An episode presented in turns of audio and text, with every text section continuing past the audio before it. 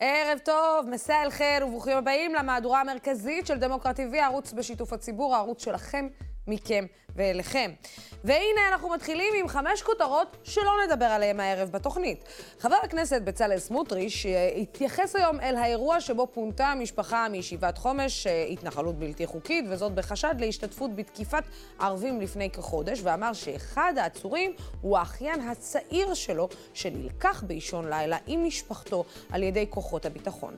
הפעם סמוטריץ' צודק, להעיר משפחה באמצע הלילה בשטחים על חשד להשתתפות בהתפרעות, זה באמת לא בסדר. אלא אם המשפחה היא כנראה ערבית, ואז זה כנראה יהיה ממש אחלה. אב בית הדין אה, במשפטו של רומן זדורוב, אשר, אה, אשר אה, קולה נזף היום במשטרה על האופן שבו ביצעו את שחזור הרצח של תאיר ראדה. השופט אמר, ככה עושים שחזור, הרי הרוצח האמיתי לכאורה קפץ מעתה כשהסכין בידו. האמת שלא פלא שלציבור אין אמון שהחקירה הזאת לא נוהלה כמו שצריך, ואנחנו מאוד רוצים לחשוב ולהאמין שבסוף לא יושב איש חף מפשע כבר כל כך הרבה שנים. בכלא.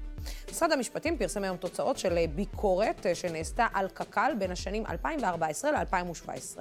בביקורת אה, נכתב כי החברה העבירה כספים לגופים שונים בעלי זיקה פוליטית, וגם שבקק"ל מינו לדירקטוריון ולתפקידים שונים תוך שיקולים בעלי מאפיינים פוליטיים כהגדרתו. טוב לדעת שקק"ל הוא גוף פוליטי בשנת 2017. שאלה עכשיו, מתי נגלה שהוא גוף פוליטי גם בשנת 2022? עוד חמש שנים, או יותר מוקדם? שאלה. ההצבעה שהייתה אמורה להיערך השבוע בכנסת על הגבלת כהונת אה, ראש הממשלה נדחתה לשבוע הבא, לאחר שבאופוזיציה הפכו את ההצבעה להצבעת אי אמון בממשלה. שר המשפטים גדעון סער הבטיח שההצעה תעלה בשבוע הבא. האמת שזה כבר מתחיל להיראות כמו גמר מלכות היופי, או האח הגדול, או מי המודח הבא? Mm, זה, פרסומות, אחרי, mm, נגלה לכם mm, שבוע הבא. אבל אנחנו נמשיך לעקוב. ולסיום, מפלס הכנרת עלה בסוף השבוע בשני סנטימטרים. זה לא רע, אבל חסרים עדיין 89 סנטימטרים למפלס העליון. ושום מילה על זה שזה כבר באמת לא המדד לכך שאין מים במדינה. אבל אנחנו ממשיכים למדוד, כי זה עושה לנו נעים בגב, או בעין, או במים, או במה שזה לא יהיה. יאללה, בואו נתחיל.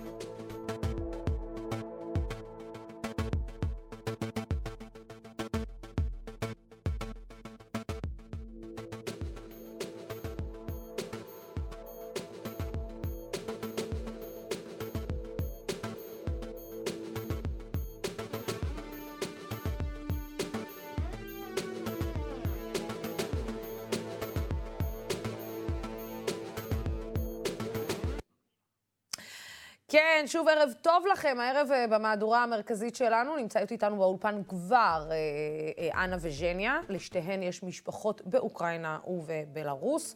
לשיחה בזווית יותר אישית על המלחמה באוקראינה. לאחר מכן אנחנו נשמע גם דיווח של יאיר נבות שנמצא באירופה. הערב אנחנו נדבר גם עם פרופסור מנואל טרכטנברג, הכלכלן שהיום מתפקד כראש המכון, המכון למחקרי ביטחון לאומי. נדבר איתו על ביטחון וכלכלה בישראל וההשפעות שיש למלחמה באוקראינה.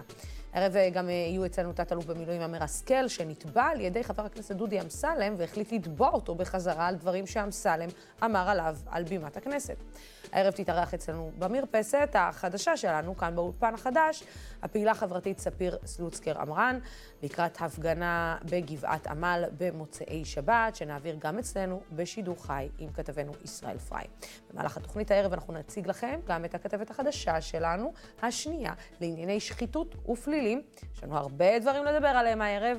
אז אנחנו כבר מתחילים. ואני רוצה להגיד ערב טוב לאנה זהרובה, שהמשפחה שלה נמצאת באוקראינה, וערב טוב לז'ניה צ'רניאבסקי, אה, שהמשפחה והחברים שלה נמצאים בבלארוס. אה, אה, אני, אני, ז'ניה, בעצם את היית אצלנו כבר בעבר. בואי רגע שנייה תספרי לנו איפה, איפה, איך, איך המש, בעצם המלחמה הזאת פוגשת אותך. אימא שלי היא בבלרוס והיא הייתה במשך תשעה חודשים במעצר בית, לא ראיתי אותה בכלל, אפילו בזום, כלום, לא היה לי קשר איתה, ועכשיו הם שחררו אותה, אבל לא לגמרי, התיק שלה לא נסגר והיא לא יכולה לצאת מבלארוס, אין לה זכות. והחברה שלי הכי טובה היא בבלארוס במעצר, אז האנשים האלה הם לא יכולים לצאת אפילו אם הם רוצים וגם יש דברים בעולם שנותנים סנקציות לבלרוס ולרוסיה לדוגמה להתנתק מהסוויפט שזה, שזה אומר אם רוסיה ובלרוס לא יהיו במערכת עם סוויפט אז אני לא יודעת איך אני יכולה להעביר כסף לאימא שלי ולעזור לה. מה אימא שלך מספרת לך בימים האחרונים על מה שקורה שם? מה אימא שלך מספרת לך בעצם? רק שנייה. היו לנו, היו לנו הפגנות, אני אומרת לנו, אבל זה היה גם בארץ וגם בבלארוס. היו הפגנות, היא ראתה אותו, אבל, אותם, אבל היא לא יכולה לצאת, והיא פוחדת, כל אחד פוחד עכשיו, וגם אנשים, האזרחים בלרוסים הם לא הם לא תומכים בפוטין ובמלחמה בכלל, הם לא רוצים לשלוח אנשים שלהם, שלהם להילחם במלחמה לא שלהם. הם אוהבים אוקראינים, אוהבים רוסים, אבל הם לא אוהבים פוטין ולא אוהבים מלחמה. אז אנשים יצאו החוצה, אבל המשטר בבלארוס הוא תומך במלחמה, ואנשים כמו בני ערובה. אנחנו רואים פשוט תמונות שלך עם אבא ואימא. את יודעת, אני, אני מנסה לחשוב מה, מה עובר עלייך, זאת אומרת, את יודעת, כשזאת אימא, זה אימא שהיא שם, זה לא, זה לא מישהו שהוא זר, זה לא, זה לא אפילו חבר טוב, זאת אימא. כשבעצם ההרגשה היא שאתה לא באמת יכול לעזור בשום צורה. וכשאת מצד שני גם אולי שומעת שהמדינה גם פה לא ממהרת, זאת אומרת, להכניס ולעזור אה, לפליטים שבעצם מבינים שהם לא יכולים להמשיך להיות שם, והם מחפשים מקום מפלט. נכון. אבל היה לנו כבר תקופה של תשעה חודשים שאנחנו לא דיברנו אחד לשנייה, אז את מבינה, אם את רוצה, אם מישהו רוצה להראות שהוא נותן לך הרבה, הוא לוקח את הכל ואחר כך נותן קצת ביס. אז זה מה שקורה אצלנו.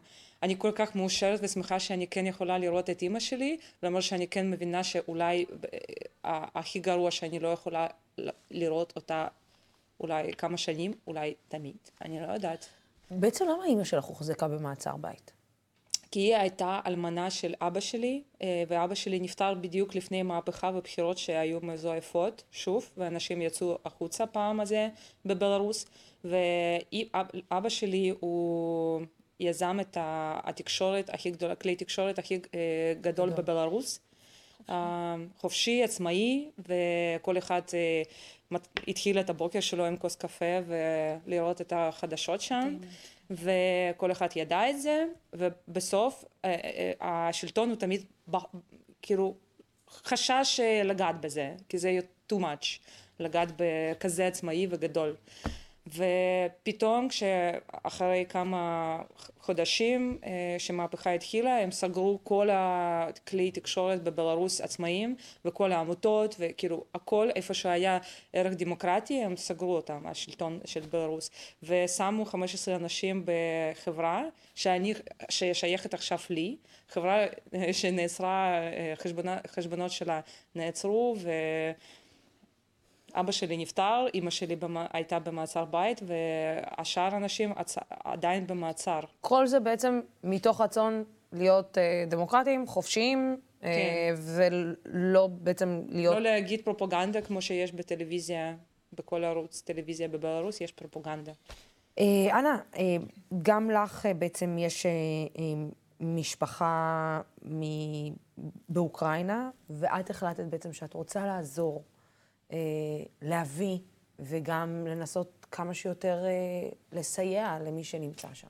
אה, נכון, אבל אני חייבת להגיד שאני בפעילות שעוסקת בקשר בין ישראל לאוקראינה כבר שמונה שנים. אני עליתי לפני 22 שנה, זה יותר כבר חצי מהחיים שלי, ואני קיבלתי אוקראינה בחזרה ב-2014, כשהיה מידן, ושם נרצחו חברים שלי, וגם שיצאו גם לאותן סיבות, שהם רצו דמוקרטיה והם לא רצו ללכת לצעוד ל... לחזור עם פוטין, ורצו לי, לי, לי, להצטרף לאיחוד האירופאי. אז אנחנו כבר שם, אני והרבה מתנדבים התארגנו ובכלל הקמנו פה עמותה ש... לשמוע חברים ישראלים של אוקראינה, אז הקמנו גם אה, ארגון עסקי שעוזר לעסקים, זאת אומרת כל החיים, בשמונה שנים האחרונות, את כל החיים שלי, המוקד זה ישראל-אוקראינה.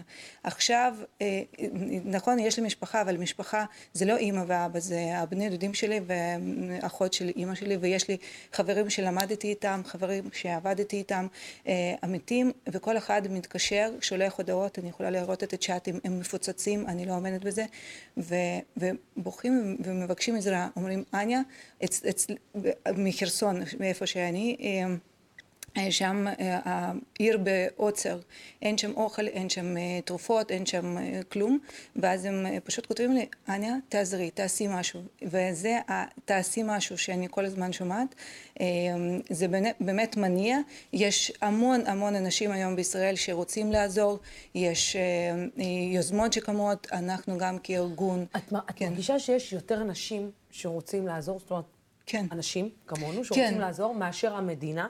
שבעצם... זה, זה, מה ש, זה מה שאנחנו עושים. אני חייבת להגיד שאני נדהמתי בתור ישראלית לגלות את העמדה של מדינת ישראל אה, בכלל בכל הקונפליקט הזה, אה, שזה לא רק אנחנו התחלנו לעשות אה, הפגנות, אנחנו הוצאנו את 20 אלף אנשים לרחובות בשבת, במלחמה פרצה ביום חמישי, כי בדרישה להביא עמדה, אנחנו לא יכולים להישאר ניטרלים, אנחנו, אנחנו הבנו עכשיו, אה, קודם כל מה שרציתי להגיד, שבכלל לא ציפינו, אה, כי את כל את כל ההפגנות שאנחנו עשינו משנת 2014, כיבוש דונבאס, אי קרים והכל, נכון, יש 300 אנשים שמגיעים, עומדים מול שגרירות רוסיה, עושים קצת רעש, לאף אחד זה מזיז, זה, זה משהו נשאתי, אנחנו נשארים שם בקהילה שלנו, הבעיה הזאת של, של יוצאי אוקראינה, לא, לא נוגעים, ופתאום, ואנחנו כן חשבנו שהצעדה שאנחנו עשינו, עשינו ברחבי רוטשילד,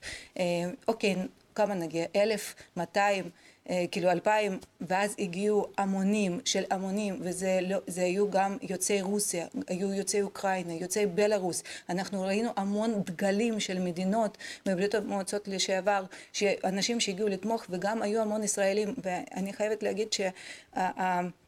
מה שאנחנו עכשיו צועקים מכל אה, פינה שאפשר, אה, זה, זה בעצם שקודם כל המדינה צריכה לפעול, אה,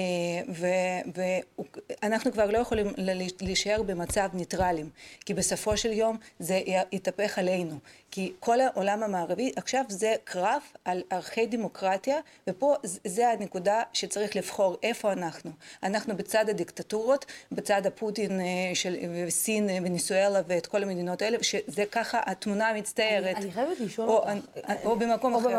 או במקום, או הדמוקרטי האנושי. נכון, ועוזרים לאנשים. כשאת שומעת, וסליחה שאני כאילו בכלל מעלה את השיח הזה, אבל כשאת שומעת את ההתחשבנות שעושים על מה שהיה לפני 80 שנה. זאת אומרת, מה שהיה במלחמת העולם השנייה. ובעצם התפקיד, או שלקחו חלק מהאוקראינים בזמן השואה. זה משהו שמצ... זה משהו ש... כן. שכואב אני... לך? זאת אומרת, את אומרת, אוקיי, אתה מתחשבן על, על מה שהיה 80 שנה עם אנשים שחיים עכשיו, עם ילדים, עם נשים, עם, עם, עם, עם גברים שבעצם לא היו, לא חיו לפני 80 שנה, שהם לא קשורים למה שהיה לפני 80 אני, שנה. אני, אני חייבת להגיד לך, לוסי, שאני שומעת שני טיעונים, למה, כאילו, שמצדיקים את העמדה של, של ישראל. אחד, שיש לנו סוריה ואיראן, ואנחנו צריכים לעמוד בשקט, ואנחנו... כן.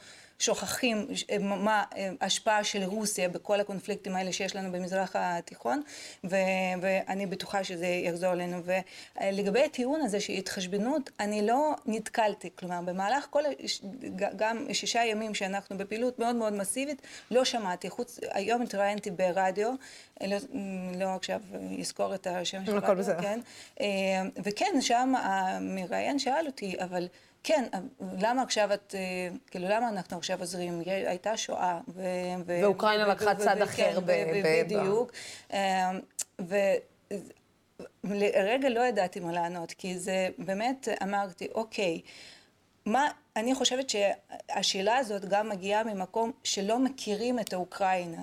בכל השנים האלה של משנת התשעים שיש העלייה של מברית המועצות, יש לנו רחוב רוסי. כולנו כן, רוסים, רוסים, מדברים רוסית, נכון. ואין הבדל בין אוקראינה, רוסיה, בלארוס, כולנו אותו דבר, וזה לא נכון עכשיו. ואני חושבת, האוקראינה עכשיו היא כן בכותרות, ולא מכירים את המדינה. הכתבים פונים אלינו ושואלים, אתם יכולים אה, טלפון, זה, זה, זה, מחפשים, כי המדינה הזאת הייתה לא מוכרת, לא הייתה לה שם, אה, אה, לא ידעו שיש שפה שונה והכל. ואני חושבת שזה גם... ואם היא מוכרת ממקום... לישראלים, סליחה שאני אומרת כן. את זה, היא מוכרת בהיבטים לא נכון, חיוביים. נכון, אבל מה שקורה עכשיו... אבל זה 200 מיליון אנשים, לא, כאילו... כן. רוסיה פלוס אוקראינה פלוס בלארוס, וזה שלושתם המדינות השונות בכלל עצמאיות עם עם אה, שפה אחרת, עם הכל כן, שונה. אז, אז מה שאני, כן, מה שאני רציתי להוסיף פה, שאוקראינה עשתה דרך מאוד מאוד מאוד ארוכה לשנות את כל השיח ב, של אנטישמיות. יש את החוק של, יש את, את כל הפרויקט הזה של באבי יאר. יש... אה, וגם, יש... אה, וגם ראש הממשלה, זאת אומרת, של אוקראינה הוא, הוא, הוא עם שורשים כן. יהודים, נכון? אני לא... כן, זה, כן. על זה אנחנו... כן, על, זה, על, זה אנחנו, על זה אנחנו מדברים. אני רק רוצה... ז'ני, אה, שתבהירי לצופים, כי הם לא הבינו בעצם, אה, הם לא הבינו למה אימא נמצאת, אה, למה אימא הייתה במעצר בית. אני רק אנסה להסביר את זה שוב. Mm-hmm. אבא שלך היה בעלים של גוף תקשורת שהוא גוף תקשורת עצמאי, שלא היה מוכן... נקרא לזה, היום אנחנו קוראים לזה, מדברים על זה כדפי מסרים. זאת אומרת, לא היה מוכן אה, לשדר את דפי המסרים אה, אה, שהשלטון ניסה לא, להוציא. גוף תקשורת מאוד מאוד פופולרי, אה, ובעצם בגלל שאימא שלך, אבא שלך נפטר, נכון? כן. אה, אימא שלך, אה, בת זוגו, ולא רצו כנראה מה בדיוק? לא רצו שהיא תעודד את ההתנגדות לשלטון, אז שמו אותה במעצר בית? זה, איך אומרים, revenge? כן, נקמה. נקמה, זהו. זה נקמה לכל אחד שעבד שם או היה קשור. כי כשהתחילו לסגור ולעצור כל הגוף תקשורת גוף עצמאי בבלארוס, זה היה ברשימה הראשון, ואני בארץ. ואני בטח לא, לא רוצה עכשיו לנסוע לבלארוס, כי משדה תעופה אני ישר הולכת למעצר. נכון. כי אתה בת של... ש... כי אני בת של אבא שלי, ואבא נפטר במאי, והמהפכה התחילה באוגוסט. אוגוסט. אז... אה, ואימא שלי לא, היא נשארת בבלארוס כי היא רצתה להיות שם, זה, זה המקום שלה, היא יהודייה, אבא שלי יהודי, הם עשו הרבה התנדבות ותרומות והכל, וממש בקהילה יהודית בבלארוס. בבלארוס. כן, וגם בבית הכנסת והכל. אבל הארץ אה, לא כל כך, מדינה לא כל כך עזרה ולא עשתה שום דבר והם אמרו, יש לה אזרחות? אין. זהו, סליחה, ביי. אני רוצה לצרף אה, לשיחה הזאת אה, את יאיר נבות, לקבל דיווח גם על אירועי היום באוקראינה. יאיר כבר נמצא איתנו. מעניין לשמוע אותך, את הניתוח שלך, יאיר. אמ, קודם כל, תודה רבה שאתה מצטרף אלינו. אתה שומע את הדברים האלה, אנחנו שומעים הרבה, אתה בטח, אם שמעת את הדיון כאן באולפן, הסיפור של בלרוס בכלל זה סיפור שכמעט ולא נגענו בו, זאת אומרת, שכחנו פתאום ממנו לגמרי אה, כל הסיפור של בלרוס, שאולי גם מבחינתנו, אולי גם מבחינת העולם, זה היה איזושהי, בוא נגיד, נורית אזהרה לעתיד אה, לבוא, והנה העתיד לבוא הגיע. ואנחנו רואים שמי שחשב שזה יהיה עניין של יום-יומיים, זה לא נראה שזה הולך להיות עניין של יום-יומיים, גם לא שבוע-שבועיים ממה שאנחנו אה, צופים, ו- ו- והעולם עומד, תגיד לי, יאיר, אם אני, אם אני טועה או לא, כי אני מרגישה שהעולם פשוט כאילו נמצא בסוג של המתנה. מחכה לראות מה יוליד יום לפני שהוא מתערב, כשכל יום בעצם מוליד יום יותר גרוע מהקודם שלו. כן, אז קודם כל אני חושב שאת צודקת בהערכה שלך. אנחנו, אה, לפי מה שאנחנו רואים אה, בשטח, המשמעות של ההתפתחויות אה, היא שהמלחמה הזאת לא הולכת להסתיים בקרוב, צריך להבין את העניין הזה. אנחנו אה, צופים בהסלמה של הפעולות אה, של הצבא הרוסי, אנחנו אה, צופים בהגדלה של עוצמת האש, בהתרחבות של האזורים שבהם הרוסים, לכיוונם הרוסים נעים, ולכן אנחנו לא מדברים על סיום מהיר של העניין הזה, וצריך לקחת את העניין הזה בחשבון. לגבי, לגבי התגובה של המערב, אני, אני דווקא חושב שאנחנו צופים בתגובה מאוד משמעותית. אני חושב שכל עוד אנחנו לוקחים בחשבון שהמערב לא יכול להתערב צבאית בעצמו, מבחינת הכלים שיש לו להתערב, הוא עושה, הוא עושה מאמצים מאוד מאוד גדולים. קודם כל הוא מעביר סיוע משמעותי לאוקראינה בצורות רבות, כולל נשק, כולל טילי נ"ט, כולל טילי נ"מ, והאוקראינים כבר משתמשים ביכולות האלה בשטח נגד הצבא הרוסי, וזה דבר חשוב. שנית, יש סיוע אה, אה, כלכלי מאוד מאוד אה, גדול, יש סיוע לוגיסטי, יש סיוע הומניטרי, אנחנו רואים את התנועה של כל כך הרבה פליטים, כרגע המספר עומד על בסביבות 900 אלף איש שנעים מערבה לכיוון הגבולות המערביים של אוקראינה, וכמובן הסנקציות, הסנקציות שהמערב וארצות הברית מטילים על רוסיה הן סנקציות מאוד מאוד קשות, ואני אפילו אומר שאני מעריך שהמשטר הרוסי והנשיא פוטין מאוד מאוד הופתעו, הם אומנם ציפו לסנקציות וציפו לקושי כלכלי, אני חושב שמה שהם לא ציפו, ומבחינה הזאת הייתה פה כנראה סוג של מיסקונספציה מהצד הרוסי, הם לא ציפו שהמערב באופן כל כך מהיר יפגין כזו לכידות וכזו אחידות, ואנחנו רואים מה קורה ביומיים שלושה האחרונים, המון המון חברות פשוט מפסיקות לעשות עסקים עם רוסיה, מושכות את העסקים שלהם משם, מושכות השקעות, חברת אפל, זו דוגמה קטנה, חברת אפל הודיעה שהיא מפסיקה אה, למכור מוצרים ברוסיה, אה, אפל חברה מאוד פופולרית ברוסיה, הרובל, המטבע הרוסי, פשוט אה, מתרסק, הוא שווה עכשיו פחות מסנט אחד.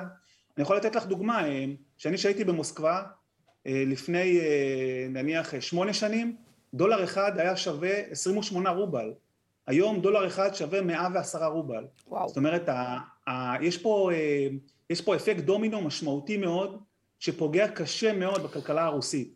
השאלה האם זה מה שיעצור את פוטין? זהו, כנראה שלא. יאיר, זאת בדיוק הייתה השאלה הבאה שלי. האם זה מה שיעצור את פוטין, או שאתה יודע, אנחנו יודעים שהבן אדם הזה הוא, הוא, הוא איש לא צפוי, אה, דיקטטור בסופו של יום, והשאלה היא האם בסוף, אחרי שידחקו את הבן אדם הזה לפינה, זה יהיה כמו אריה או, אה, ש, שנדחק בתוך כלוב ובסוף הוא יצטרך, הוא יוציא ציפורניים בצורה הנוראית ביותר, כמו הר, הרמז שקיבלנו, שיכול להיות שיש שם איזושהי כוננות גרעינית אה, עם הכוחות אה, הרוסים.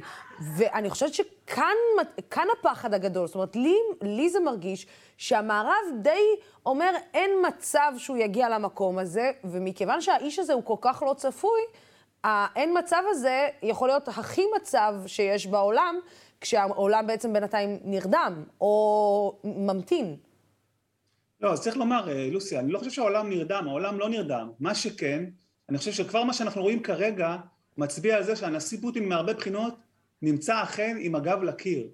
משום שהוא אה, ככל הנראה מופתע, כמו שאמרתי, מעוצמת התגובה, הוא יותר מזה, הוא מתוסכל מאוד מהביצועים הבעייתיים של הצבא הרוסי בימים הראשונים של הלחימה. הצבא הרוסי ספג אבדות מאוד מאוד כבדות.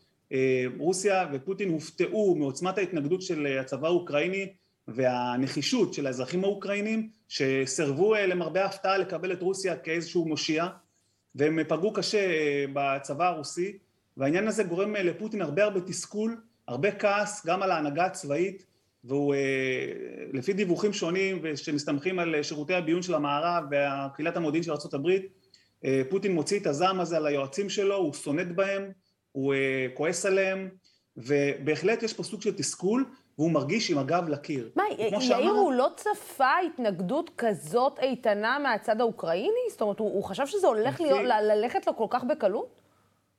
אני חושב שהוא לא, אולי לא חשב שילך כל כך בקלות, אבל הוא בטח העריך אגב, לפי מה שהצבא העביר לו, צריך חשוב להגיד, אה, הנשיא פוטין קיבל תוכניות של הצבא הרוסי, שהביאו לו תוכניות מסודרות לגבי הפעולה, וקיבל רושם אחד.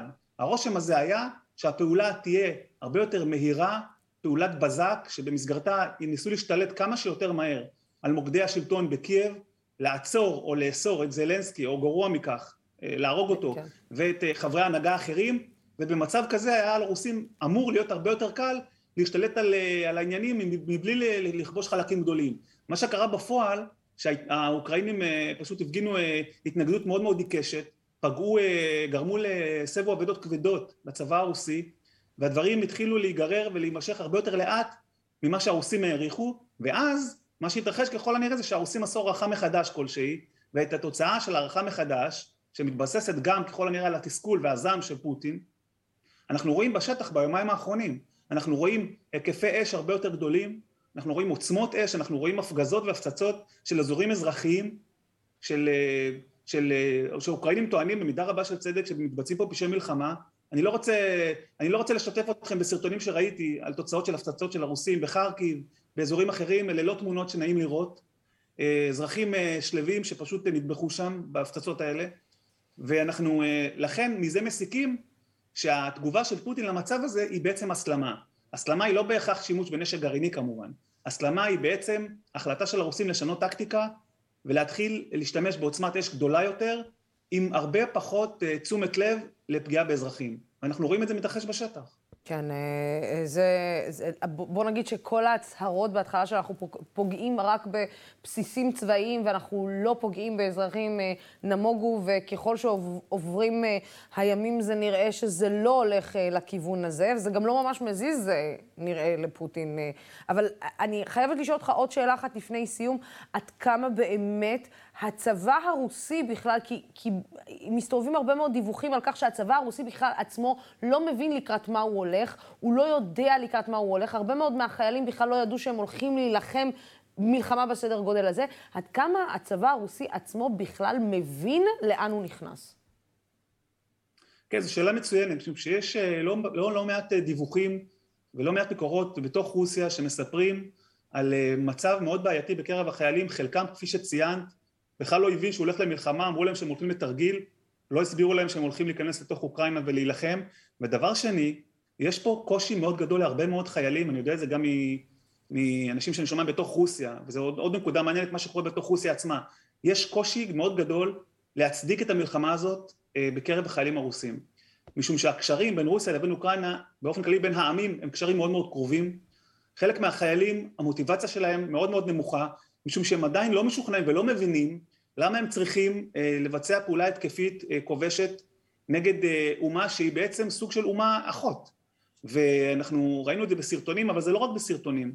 יש פה בעיית מוטיבציה, והבעיית מוטיבציה הזאת משפיעה על הביצועים של הצבא הרוסי בשטח, ואנחנו ראינו את זה בימים הראשונים, זה מאוד מאוד בלט ביומיים שלושה הראשונים, שבעצם הצבא הרוסי פעל באופן שלא טעם את סוג ההתנגדות מולו, או את אופי הפעולה שאתה יכול לצפות מפעולה כזאת. ואנחנו רואים את זה כרגע, וזה מתקשר אגב לוסי, חשוב לומר, גם למצב בתוך רוסיה. משום שבתוך רוסיה יש הרבה מאוד קולות, כולל של אנשים שבעבר לא אמרו דברים כאלה, שהם מתנגדים למלחמה הזאת. יש מחאות ברוסיה, יש עד היום שבעת אלפים, יותר משבעת אלפים עצורים, יש ניסיון של הרשויות להשתיק ביקורת, לסגור, לחסום אתרים של כלי תקשורת ליברליים הבודדים שנשארו, ובעצם לנסות ולא לדווח על, ה, על, ה, על המחאה הזאת בתוך רוסיה שהולכת וצוברת תאוצה, זה אומנם עדיין לא בהיקפים שכמובן עלולים לעת עתה לסכן את המשטר, אבל זה כן מעיד על איזשהו הלך רוח מאוד מאוד שלילי בקרב הרבה מהאוכלוסייה הרוסית נגד המלחמה הזאת. כן, אנחנו כמובן גם נגיד שגם אנחנו, יש לנו כתבה בדיוק שמתנהלת על הקולות המתנגדים ברוסיה.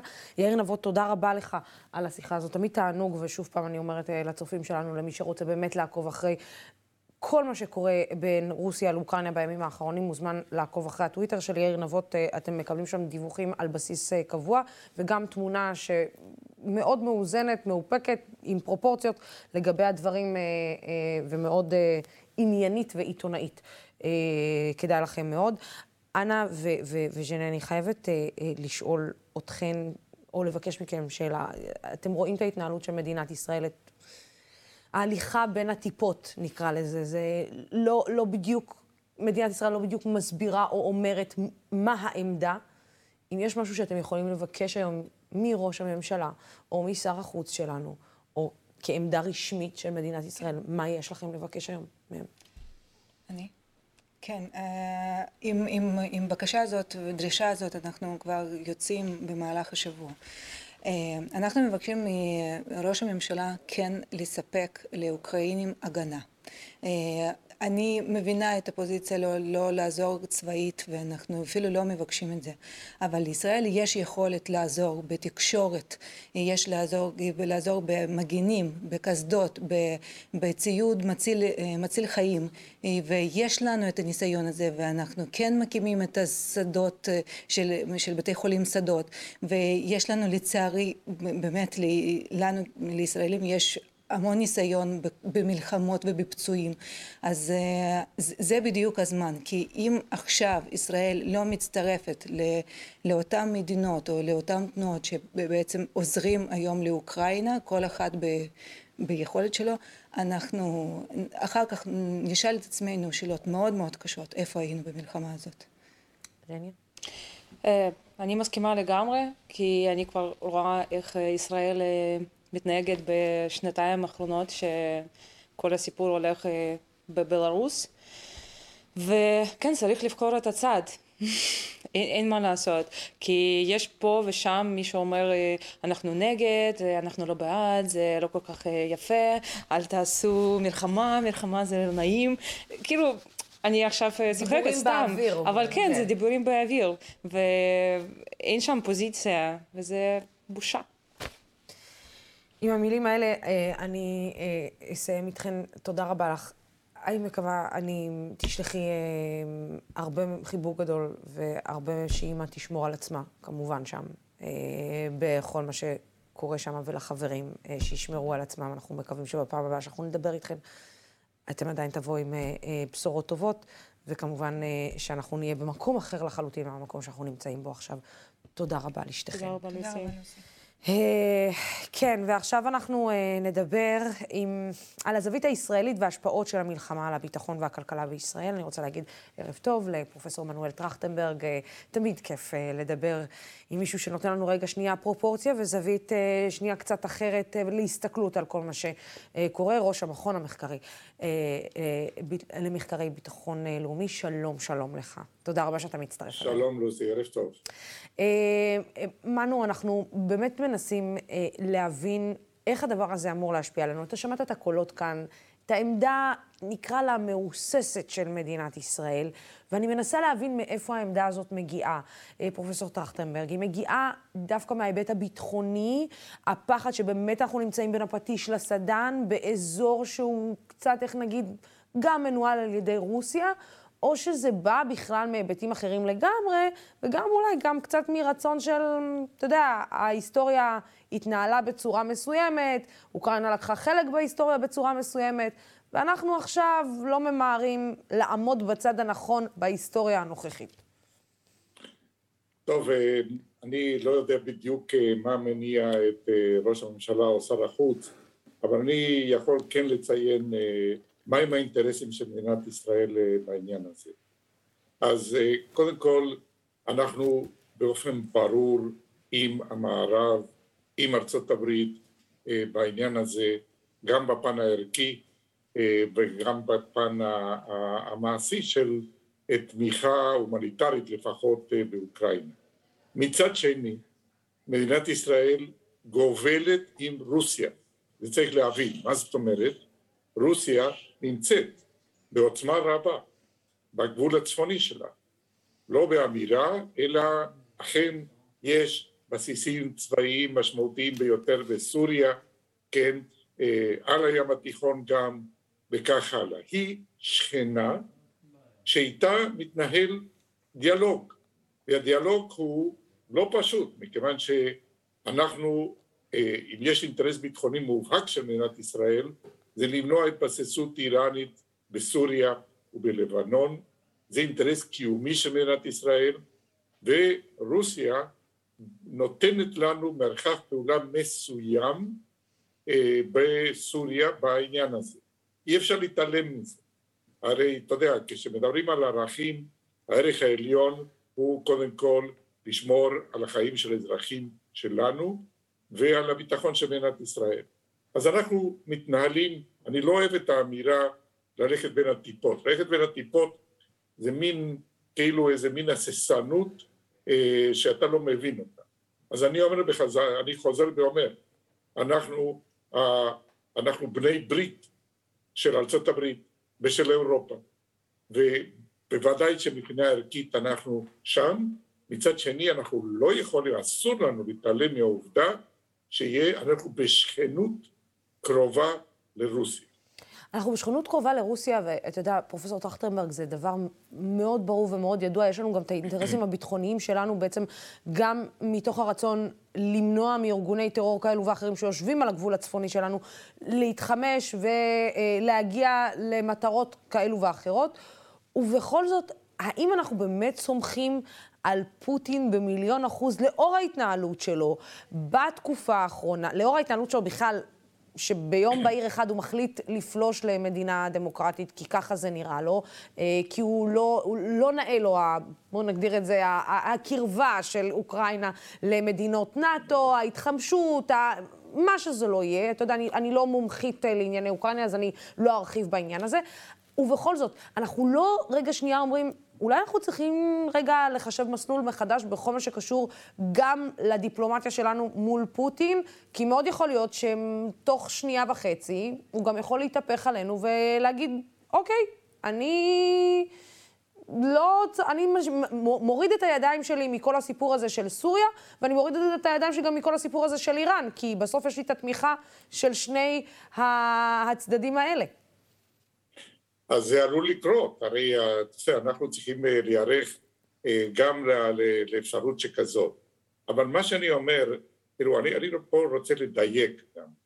אני רוצה לעשות הבחנה בין הפן ההצהרתי לפן המעשי, אוקיי? Mm-hmm. בפן ההצהרתי, אז שר החוץ שלנו התבטא, אפשר להעלות את הטון שמה, אנחנו מצביעים באו"ם בעצרת הכללית ביחד עם המערב, אה, כמובן, וכך הלאה. אני פחות נותן משקל לפן ההצהרתי. בפן המעשי, אני חושב ש...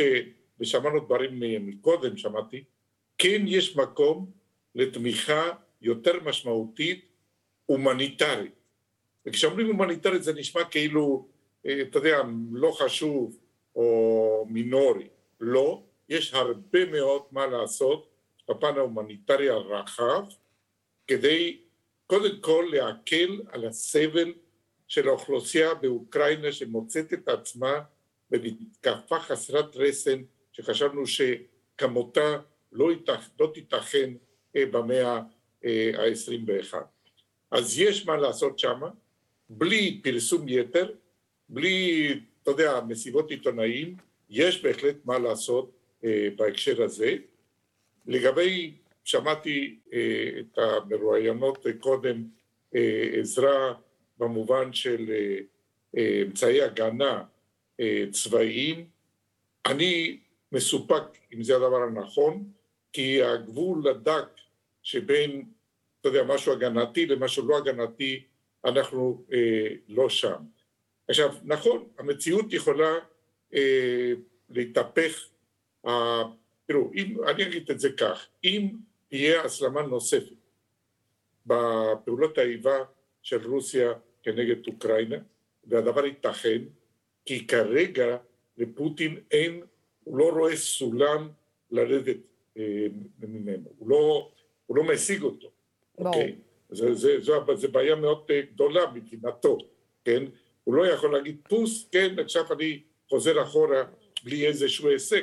אבל ההישג... לאנשים כמו פוטין זה בעיה ל- לרדת מסולם. זה בעיה עצומה, וההישג הזה בורח לו מהידיים, מתרחק ממנו. אז אני אומר, יש פה דינמיקה של הסלמה, שהיא כמעט ודאית בעניין הזה, וככל שאנחנו, לצערנו, נראה תמונות קשות יותר של פגיעה באוכלוסייה האזרחית, הרי המלחמה הזאת היא מלחמה כנגד האוכלוסייה האזרחית, אוקיי? זה לא צבא מול צבא כמו פעם, כן, של טנקים מול טנקים בשדה הפתוח. הוא מפציץ ערים, זה הנשק. הנשק הוא הפחדה, הוא להכניע את האוכלוסייה האזרחית. ככל שתהיה הסלמה, אז אנחנו כן נצטרך לחשב אולי מסלול מחדש, אולי אה, להסלים את התגובה שלנו. אבל המקום שאנחנו נמצאים בו עוד פעם, יש פה מורכבות, תראו, אני, תראי, אני אה, הרי מאוד רגיש כן, גם בפן האישי, לסבל, לפגיעה, לזכויות, לפליטות, אדם וככה. ל... ל- ללא לעזוב. ספק. אבל אני אומר, אני בלא פחות, האוזן שלי כרויה גם לצרכים הביטחוניים. ומרוב שאנחנו לפעמים נוקטים במנטרה הזאת, כן, אז אה, שוכחים מה זה אומר. אני אומר לך, לוסי, במלוא האחריות, שהמערכה שאנחנו מנהלים בסוריה ובלבנון היא ממש קריטית למדינת ישראל. אם לא הייתי סבור ככה, הייתי מדבר אחרת. פרופסור טרכטנברג, אני כן מבקשת ממך לשים כרגע את הכובע הכלכלי אה, ב- בסיפור הזה, וכן לשאול אותך, יכול להיות שאנחנו גם, איך נגדיר את זה, גם העולם, אולי בגדול, גם שבע מאוד, תרתי משמע. אתה יודע, יכול להיות שכשאתה שבע אה, והמצב שלך, בוא נגיד הכלכלי הוא מאוד טוב, אז אתה לא ממהר לשנות את, אה, את מערך הכוחות, אתה לא ממהר לשנות את הסטטוס קוו.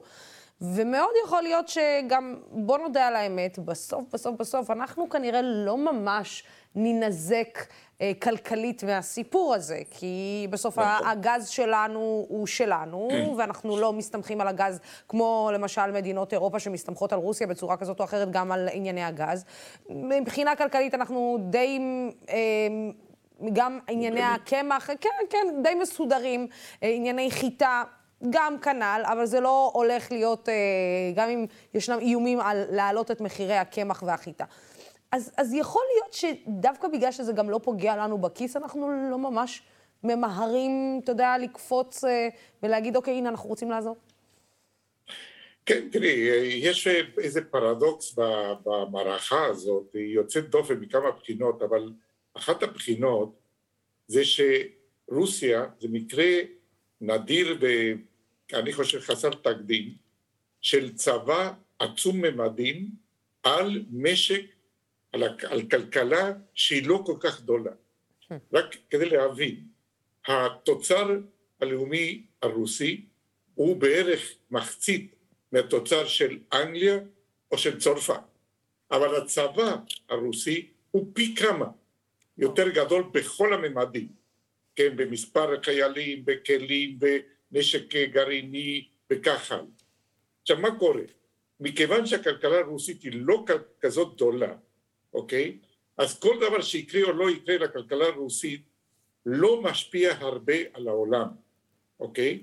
וגם מכיוון שהכלכלה הרוסית, פוטין דאג בעשור האחרון בפרט, שלהוריד פרופיל מבחינת הסחר הבינלאומי, כדי לא להיות תלוי, כדי שאם יגיע למצב כזה, כן, הוא יוכל להתנהל גם תחת סנקציות, אוקיי?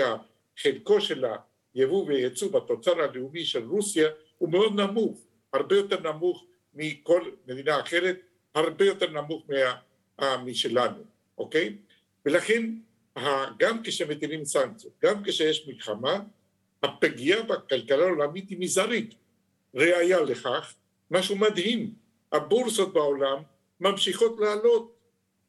זה, זה, זה, זה לא נתפס, כן? יש מלחמה בלב אירופה, כן?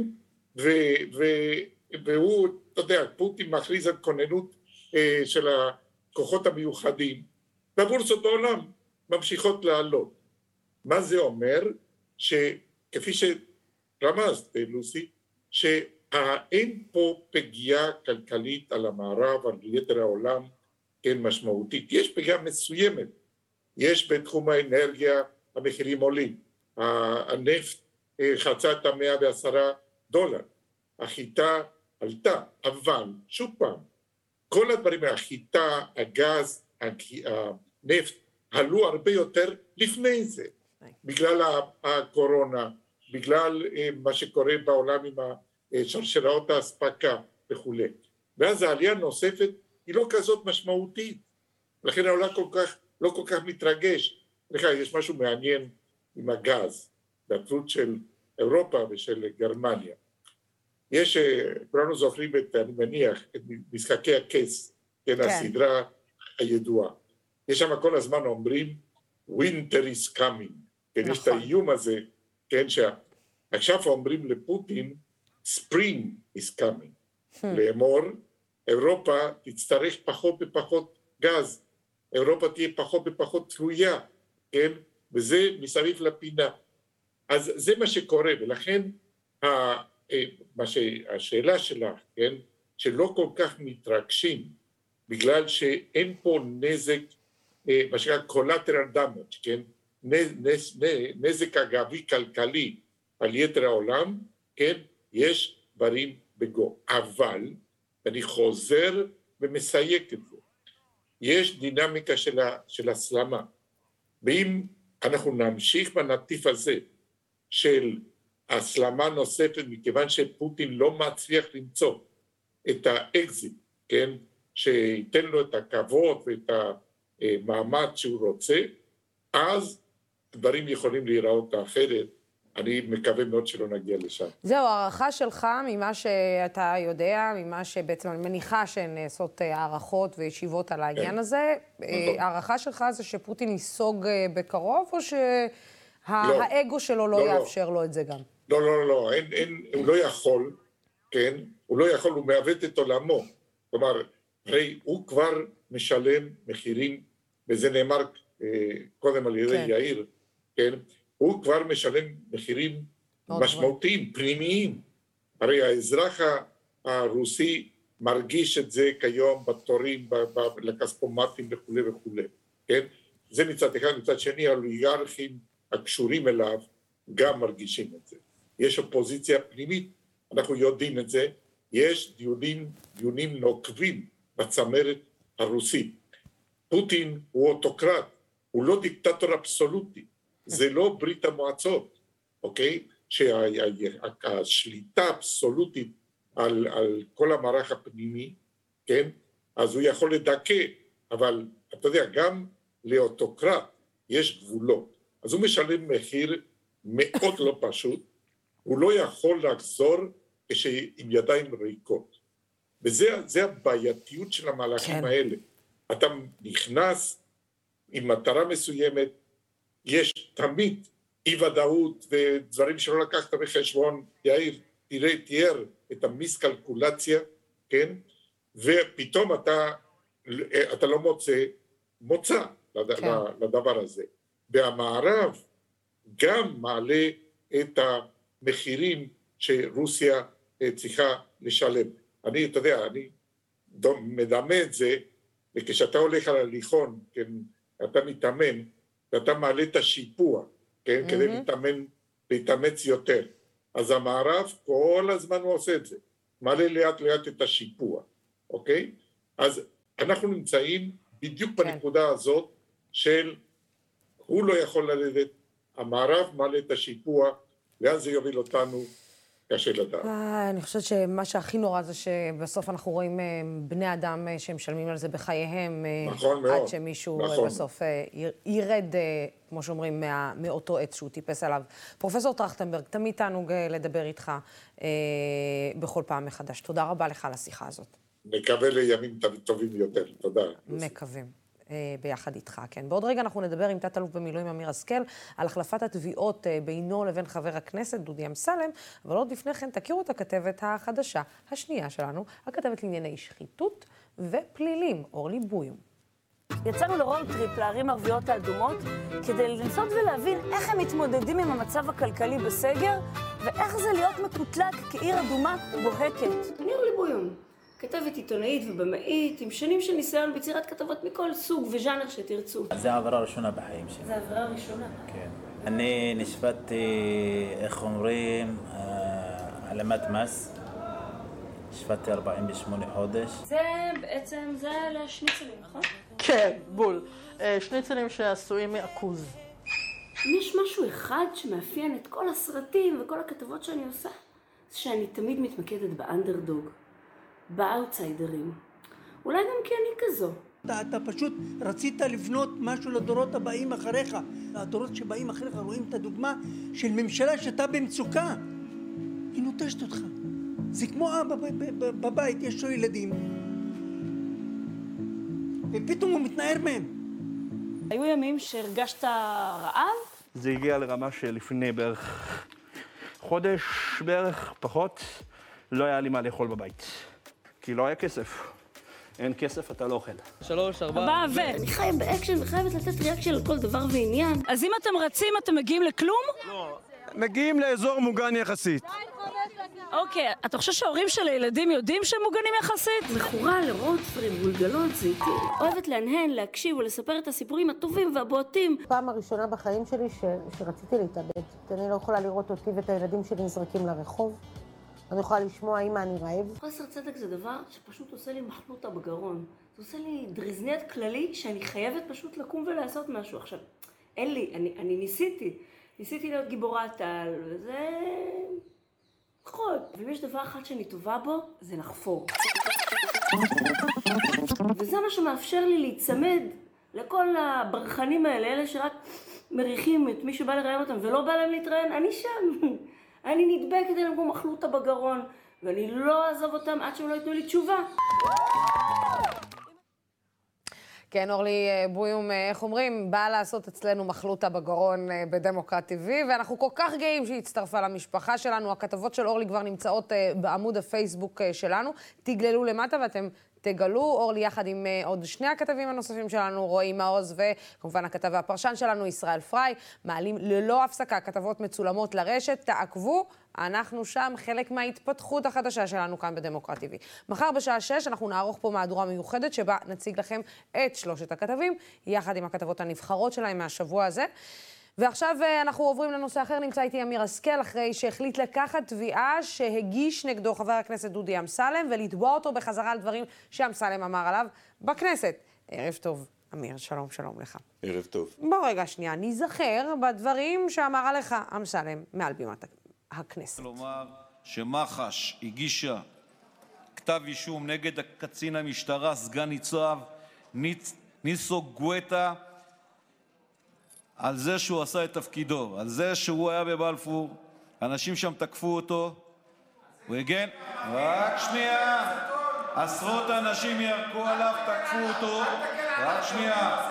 לעומת זאת שבא אמיר השכל בבית המשפט, בן אדם שהוא עבריין ופורע חוק, אז שם כמעט שלחו את השוטרים, כמעט שלחו אותו, אותו כמעט, כמעט שלחו את השוטרים לבית המעצר, ואותו כנראה אני מניח שאתם תמליצו עליו להדליק משואה בהר הרצל. וזה בעצם השוטר, תראה את העולם הערכים ההפוך, השוטר ששומר על החוק מוצא את עצמו מועמד לדין, והעבריינים חוגגים בבלפור כרגיל, וזה מה שנקרא רצה אצה המריונטה, ראשת מח"ש קרן בן מנחם. אתה באמת רוצה להיכנס לזה, אמיר? זאת אומרת, אתה יודע, אני מסתכלת, אני עוקבת אחרי חבר הכנסת אמסלם, משהו השתבש אצלו בשנים האחרונות. באמת, הוא התחיל בתור חבר כנסת מאוד חברתי, הוא התחיל בתור חבר כנסת שנלחם למען אה, אוכלוסיות מוחלשות, זה התחיל בכיוון הנכון, איפשהו זה השתבש בדרך. אני עוקבת אחרי הציוצים שלו, אחרי האמירות, אפשר להגיד, מאוד אלימות שלו, מאוד לא מכבדות שלו, ואני אומרת, באמת, אתה, רוצ... אתה רוצה להיכנס לשם? תראי, אני חושב שצריך לשים סוף לעניין. עכשיו, תראי, יש פה בעיה עקרונית. חבר כנסת, יהיה אשר יהיה, יכול לעמוד מעל דוכן הכנסת ולהשמיץ אזרח, מבלי שלאזרח תהיה איזושהי יכולת להגן על עצמו. חבר כנסת יכול להגיש נגדך או נגדי תביעה, ואנחנו לא יכולים להגיש תביעה שכנגד למעט הניסיון שלנו עכשיו על בסיס איזשהו תקדים שהיה עם תביעה של חברת הכנסת מירי רגב. ולכן צריך לשים סוף לעניין הזה, ובעצה אחת יחד עם עורך הדין שלי החלטנו להגיש נגדו תביעה. לא יכול להיות, אני בן 68, עשיתי כמה דברים בחיים שלי, לא יכול להיות שהוא יעמוד מעל דוכן הכנסת, יקרא בשמי, ויאמר שאני עבריין ופורע חוק. ולכן אנחנו החלטנו להגיש את התביעה. אתה מבין למה בעצם הוא במקביל הגיש נגדך גם אה, תביעה, כן, נכון? כן. אה, על כך שבעצם האמירות שנלקחו מתוך איזשהו space שהוא היה בו, אה, של... שהוא של... אמר שצריך לשים את השמאלנים בזה, שהתברר שלא, שלא היה, היה ככה. אגב, אני הוצאתי תיקון לציוץ שלי. הציוץ שלי נעשה שלושה ימים אחרי שדה מרקר הפיץ את זה, אוקיי? וערוץ 12 הפיץ את זה. ודרך אגב, הציוץ שלי לא נגע באמירה הזאת, אלא הוא הציג את האבסורד שאומר, תראו, הוא פגע בי, ידיי כבולות מלהגיש נגדו תביעת דיבה, והנה הוא ממשיך להשתלח בכולם, ואנחנו האזרחים חסרי אונים. כן, יש לציין שזה לא שהאמירות שלו המקוריות הן... הן רחוקות מהעניין. הן רחוקות, לא, אבל גם, כאילו, גם האמירות המקוריות שלו, זה לא שהן אה, אה, הכי, הכי נעימות אה, לאוזניים, ובכל זאת הן רחוקות ממה ש... נכון. אתה יכול אבל להבין, אולי, אולי זה גם, איך, איך נגדיר איך אני אגדיר את זה? אולי, אתה יודע, זה גם אה, שיעור, גם לנו. אה, בסוף בת, גם בתקשורת, גם כאנשים שמסתובבים במרחב החברתי, במרחב של הרשתות החברתיות, שאומר, אולי אנחנו כן צריכים לבדוק את עצמנו מאלף ואחת פעם לפני שאנחנו מצייצים על משהו שאנחנו אולי לא יודעים אם הוא נכון או לא. תראי, אני מוכרח לומר לך, כמי, כמי שמפרסם פוסטים, כמי שמצייץ, אני בדרך כלל בודק אותם לפני ולפנים. אגב, הציוץ שלי היה ב-20 לחודש, הפרסום הראשון של דה, של, אה, דה מרקר היה ב-17 לחודש. אחריי דיווחו את זה מספר איזה. עכשיו, מדובר פה ב space שנמשך שעתיים וחצי. בוא נאמר, אם אתה לא אוהד של חבר הכנסת אמסלם, כנראה לא ישבת שם והאזנת לשעתיים וחצי. ולכן, מה שכל אדם סביר עושה, כשהוא שומע כמה וכמה דיווחים בתקשורת על הדבר הזה, הוא משתמש, אבל אני אומר עוד פעם, הציוץ שלי, המהות שלו, היה להציג את האבסורד שחבר הכנסת יכול להשתלח בכל אחד, ואנחנו ידינו כבולות. ולעניין הזה צריך לעשות לו איזשהו סוף. אתה, אתה באמת חושב שבסופו של דבר אנחנו נגיע למצב שבו אנחנו, החסינות הזאת של חברי כנסת פשוט תוסר?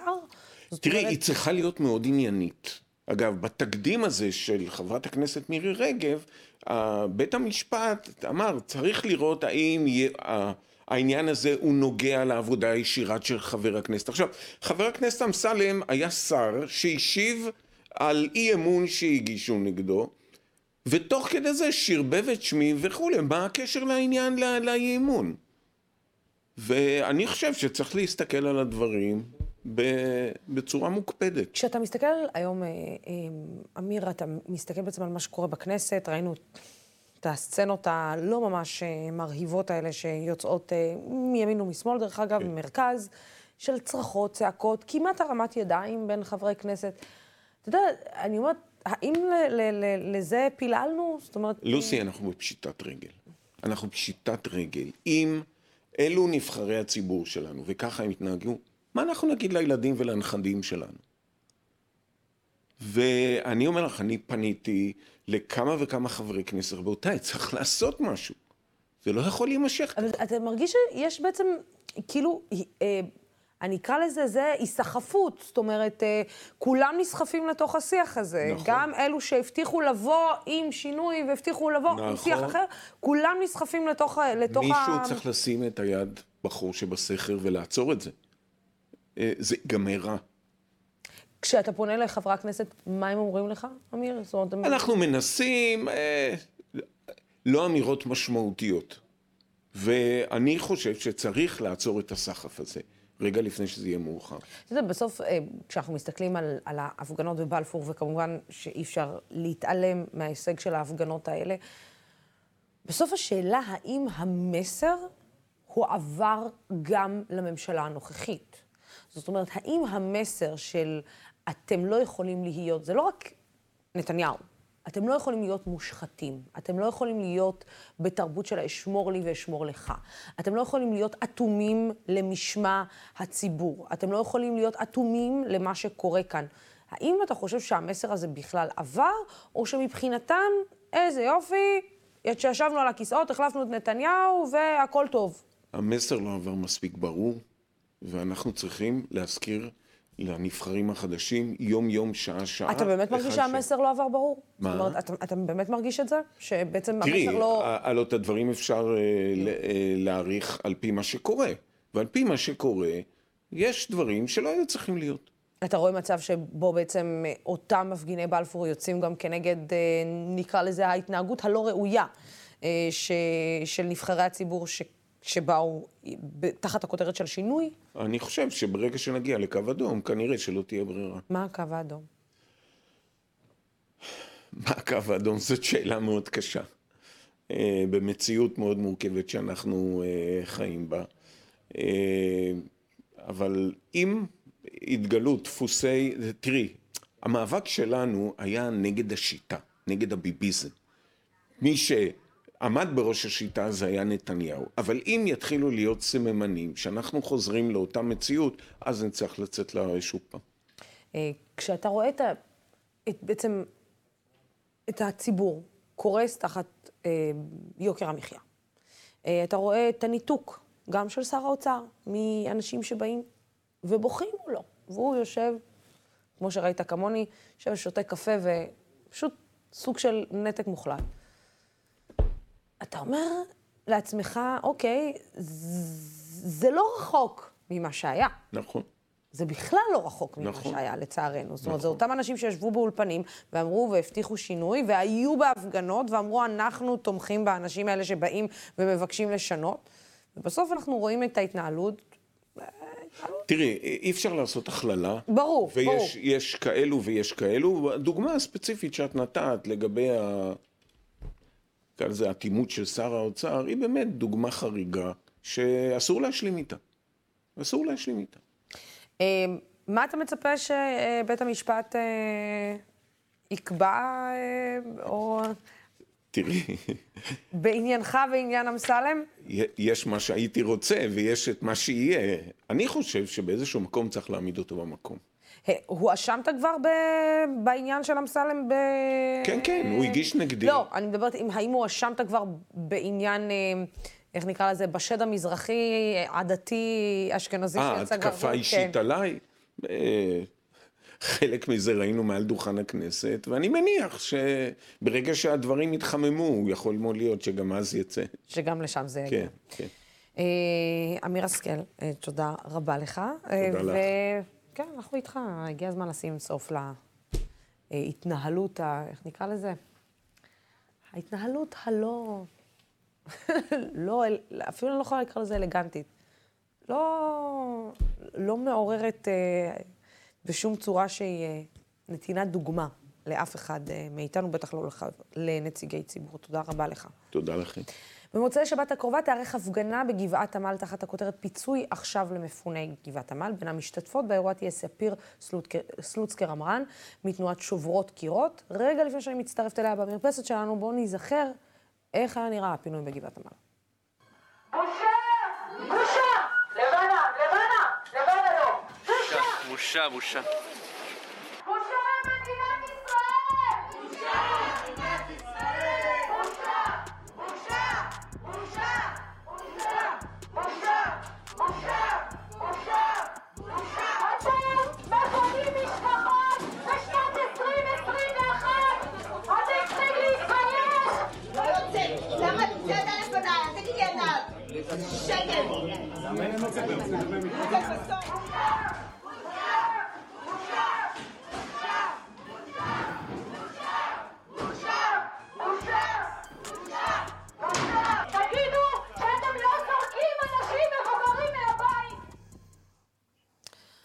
שלום, שלום, ספיר. היי לוסי, מה שלומך? אה, בואי נודה על האמת. אה, מי שואל על המפונים של גבעת עמל? אף אחד. לא חושבת שאף אחד. אני חושבת שאין מספיק תעודה ציבורית לגבי העניין הזה, זה בטוח. וזה די מדהים לראות איך כל פעם שיש את הפינוי הכי קטן באיזושהי התנחלות זניחה, אז יש איזו התעוררות ציבורית של חברי כנסת בעיתונים וכתבות, וצריך לפצות וצריך לראות מה קורה איתם, שיש להם מספיק מקומות שהם נמצאים בהם, ובגבעת עמה, שהיו שם חלקם משנות 47, אין עניין ואין שום רצון לעזור. אמ, אבל אני כן חושבת שעדיין יש התעניינות, ואני חושבת שפעולות כאלה, כמו המחאה שיש ביום שבת, העצרת הגדולה, וכמו פעולות אחרות, מאוד ממליצה לעקוב אחרי הדף של גבעת עמל בשביל זה, בפייסבוק, אמ, נותנות לנו את ההזדמנות לתמוך ולתת דחיפה. וכרגע זה המצב. כרגע המצב הוא זה שהכספים תקועים, יש כסף צבוע שמחכה במשרד האוצר, רק להעביר אותו, רק לעשות את הפעולה. מחר בבוקר יכול לקום ליברמן, יכול לקום אחד הפקידים במשרד האוצר, ולתמוך אבל מה במתווה. תוקע את זה, ספיר? זאת אומרת, מה, זה בסוף כסף שבית המשפט החליט שצריך לעבור אה, נכון, לאנשים. נכון. אה, בעצם כולם מבינים שזה חלק מההסכם. זה המתווה שנקבע גם. זה המתווה. למה בעצם הכסף הזה לא מגיע? כי ב, ב, ביחס לסדר העדיפויות, יש תחושה שבגלל שתושבי גבעת עמל לא מחזיקים אולי בכוח פוליטי של קבוצות אחרות, אפשר לנפנף אותם ואפשר למסמס אותם. שלנו... שהם נפנפו, בוא נודה על האמת. זאת אומרת, אני איילת שקד שהם- לא ממש אה, ענתה ל... תראה, איילת שקד יש לה את העניין הזה שהיא אוהבת להגיד, אני גדלתי ליד השכונה. היא גדלה בבבלי, בבבלי. ליד השכונה ולא בשכונה, והפעילות הפוליטית שלה של תמיכה בשכונה כבר הידרדרה במשך השנים עד שכבר ברור. הפכה כמעט לכלום ו- ושום דבר מבחינתנו, אה, אבל עדיין יש מקום לתקן. לה ולחברי כנסת אחרים ולשר האוצר יש עדיין מקום לתקן. ו- ושוב, אני אומרת, כרגע המצב הוא, זה שהמהלך הגדול שצריך לעשות, זה רק להעביר את הכסף. כבר הוחלט על הסכום. הוחלט על סכום הפיצוי, הוחלט שמגיע להם פיצוי בממשלה, בבתי משפט, מבחינה ציבורית, הכל סגור, וכל מה שנשאר זה לקחת את הכסף הצבוע הזה ולעשות העברה. העברה בבנק. העברה זה הכל, רק לדאוג שהכסף יגיע לאנשים שכבר מנובמבר מסתובבים בדירות שכורות בין חברים, בין בני משפחה, מנסים למצוא איזה שהם פתרונות. ספר, אני, אני חייבת לשאול אותך, את חושבת שאם האנשים האלו, היה להם שם משפחה אחר, אה, היו מגיעים ממקום אחר, אה, זה היה ממשיך להתנהל בצורה הזאת? השאלה שהתשובה שלה מאוד ברורה. אני חושבת שאנחנו יכולות לראות, כמו שאמרתי, גם בהתנחלויות מאחזים שקמים לפני רגע, אבל לפני, לפני הפינוי בקיץ עשינו איזושהי פעולה של מאחז גבעת עמל.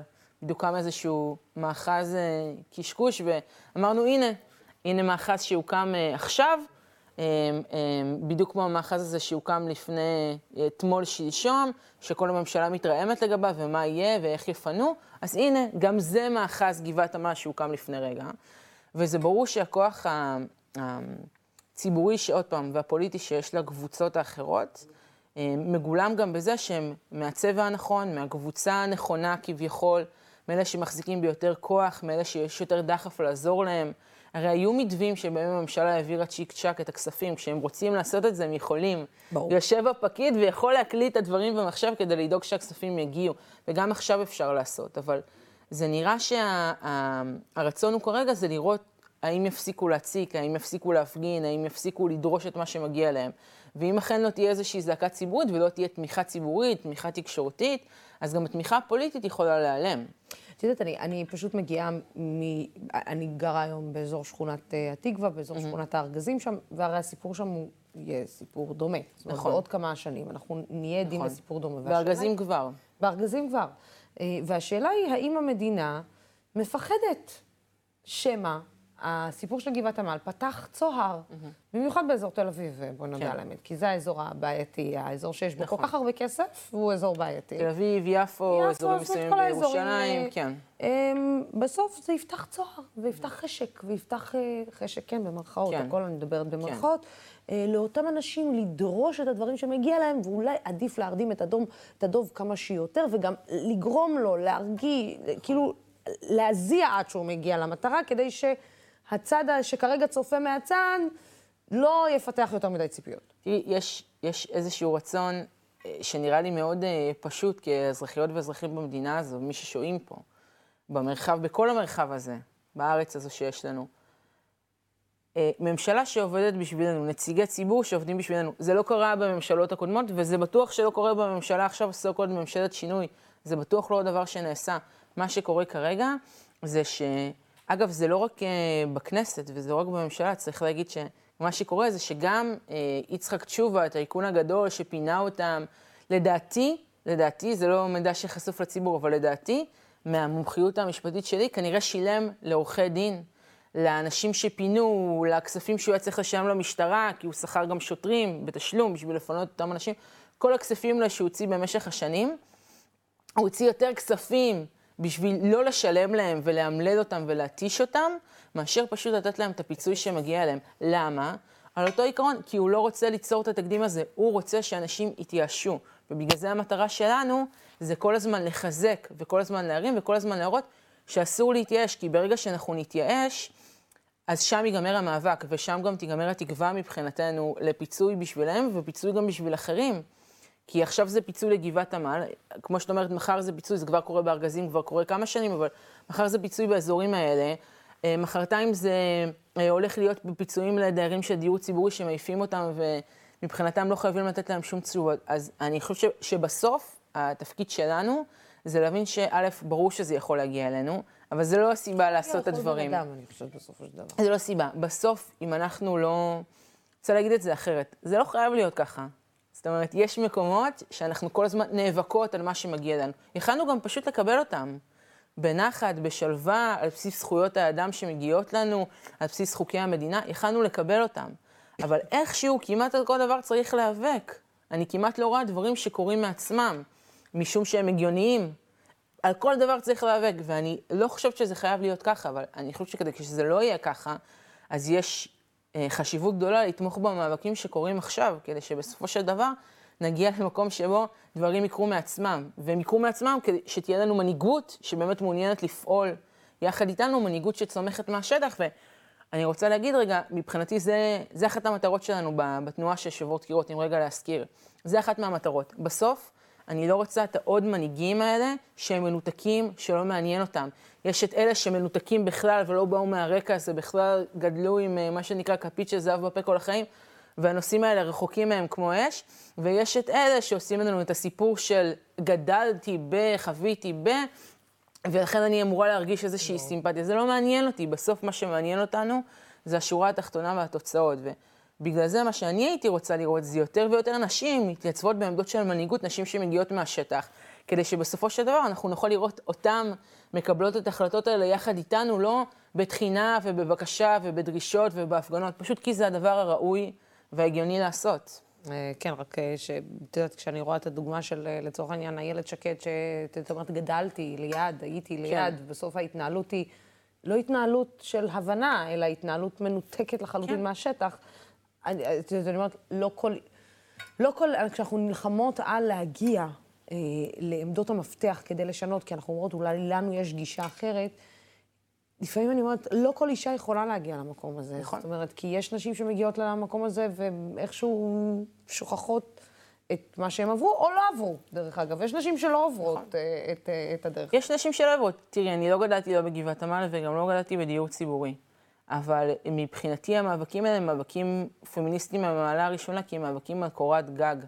מאבקים שברובם מובילות נשים שנאבקות על קורת גג עבור עצמן, עבור המשפחות, עבור אה, ילדים. לילדים, כן. גרושות. זה המאבקים הפמיניסטיים וזה המאבקים שמעניינים אותי. עכשיו אנחנו נראה ביום האישה את כל האירועים שקורים, עוד פעם, אותם נשים. עצמה, כן. אותם נשים, עכשיו, אני לא רוצה להעצים אף אחד ולא מעוניינת שאף אחד יעצים אותי. מה שאני הייתי רוצה לראות שיקרה, זה שאנחנו נראה את הנשים האלה נמצאות במקום שהוא לא מקום של הישרדות. איילת שקד לא הייתה, ולא נמצאת במקום של הישרדות. איילת שקד היא אישה עשירה, פריבילגית, שיכלה להשתמש בפריבילגיות, זה לא בושה להיות פריבילגיות, אבל איך את משתמשת בפריבילגיות שלך? שיכלה להגיע למקום של, אני מכירה את האנשים האלה, אני גדלתי איתם, אני שיחקתי איתם בתור ילדה.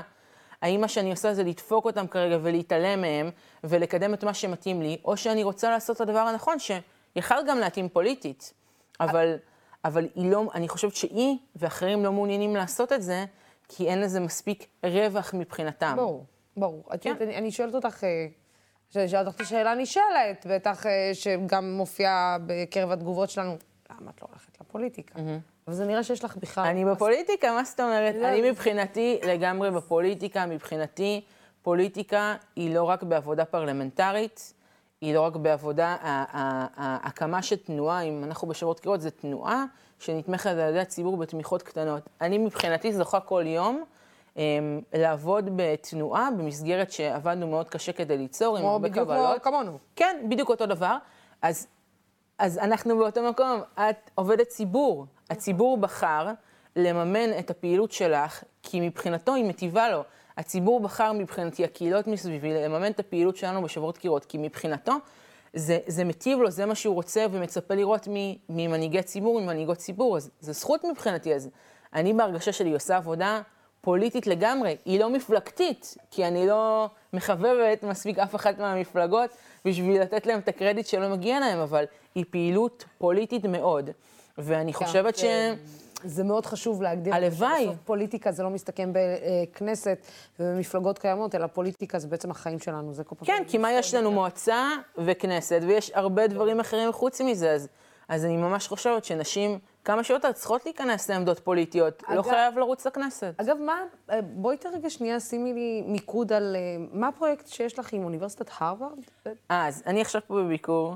את, את לא פה בעצם. לא, לא, אני בביקור, נחתתי לפני יומיים. אמ, ואני בשנה הזו בעצם באוניברסיטת הרווארד, תחת הפקולטה לדתות. אמ, עובדת בעצם על השלב הבא של התנועה, ומה שהיינו רוצות לראות שקורה מבחינת התארגנויות קהילתיות, פוליטיות, פמיניסטיות, וזה מודלים של ארגון קהילות. זאת אומרת, אני חוקרת מודלים שונים שיש בארצות הברית ובעולם, מודלים שעושים עבודה דומה לשלנו, כדי להבין איך אפשר ליצור את ההתאגדויות האלה, שכל קבוצה שתרצה לפנות ולהתאגד, תוכל לעשות את זה ולבסס לעצמה איזשהו כוח פוליטי מקומי סביב נושא.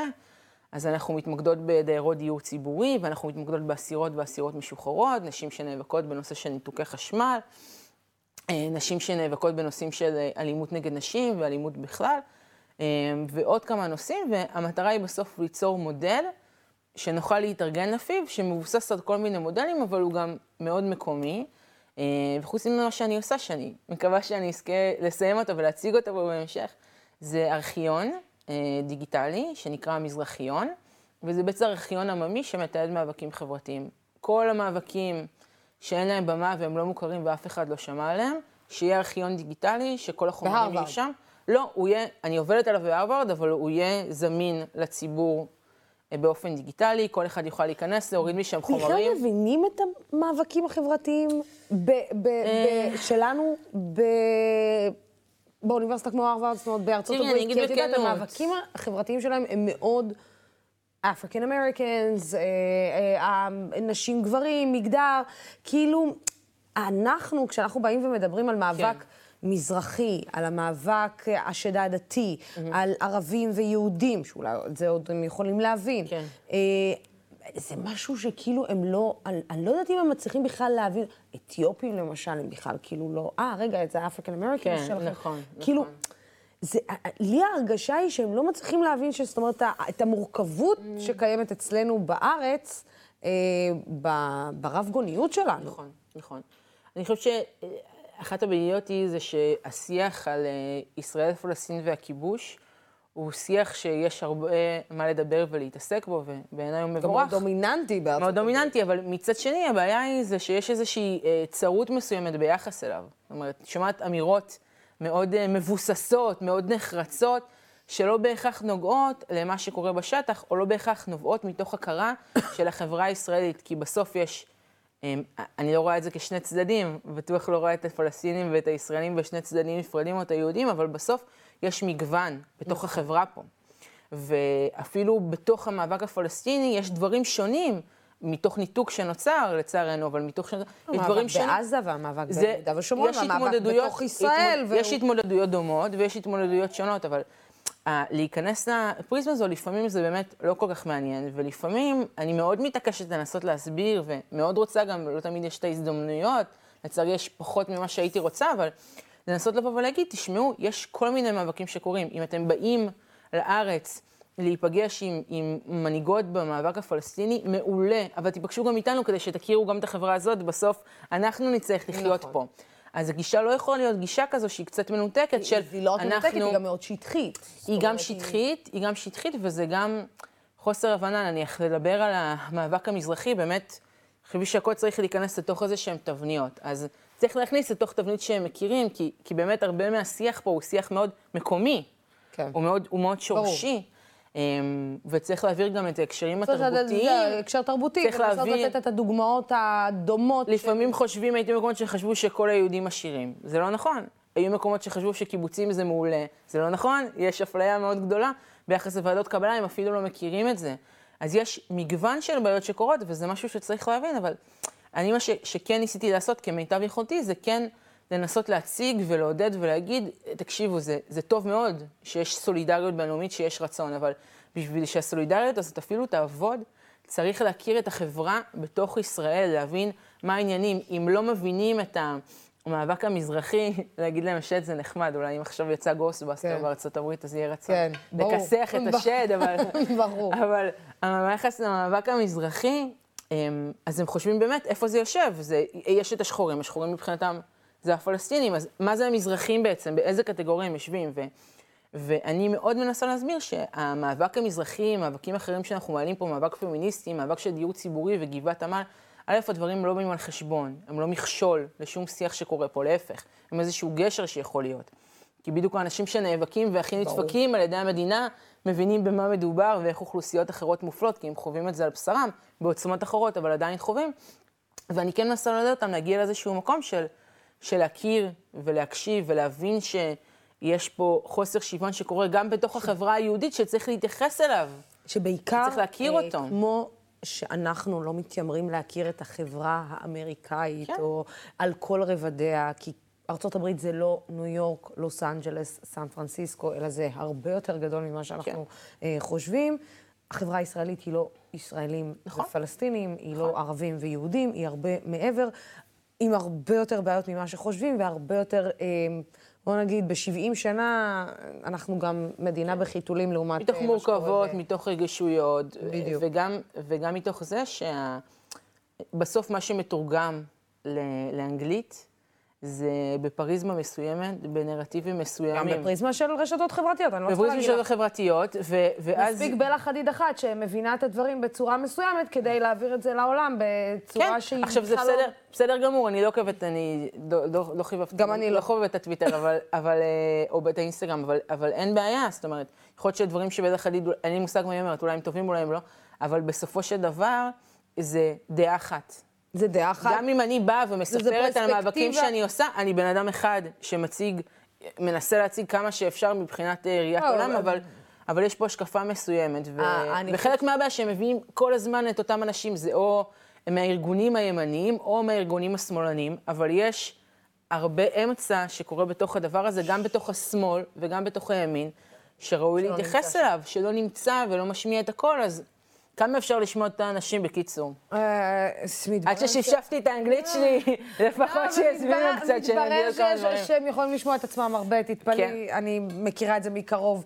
אה, יואו, ספיר, איזה כיף שהגעת אלינו. מאוד. אה, יום שבת, ההפגנה במוצאי יום שבת. שבת בשעה שמונה בערב, ושוב אני אומרת, מבחינתנו, המשמעות של לבוא להפגנה הזו, לעצרת הזו, יכולה להיות הדחיפה הכי גדולה שיכולה, וגם לא יהיה משעמם, יהיו נאומים טובים, פרופסור יפעת ביטון, אה, אנחנו נהיה שם בשבועות קירות, תושבים של גבעת עמל, אה, יהיה שם אה, אה, הופעה של לירון עמרם ושי צברי, זאת אומרת, יש עניין, אנחנו לא, הפגנות שלנו זה לא הפגנות שבאות נכון. להרדים, זה הפגנות שבאות להרים. גם אנחנו, גם אנחנו אז נשמח נהיה לראות את. כולם, ובאמת, מבחינתנו, אם יהיו 100 איש, 200 איש, 500 איש או 1,000 איש, יש לזה השפעה ישירה למה שיקרה אחרי זה מבחינת המאבק והפיצויים שיכולים להגיע. אז באמת, כל בן אדם שיכול להגיע, מה זה יכולים להגיע? זה הפגנה פיצויים ידידותית לכל המשפחה, נכון? להגיע.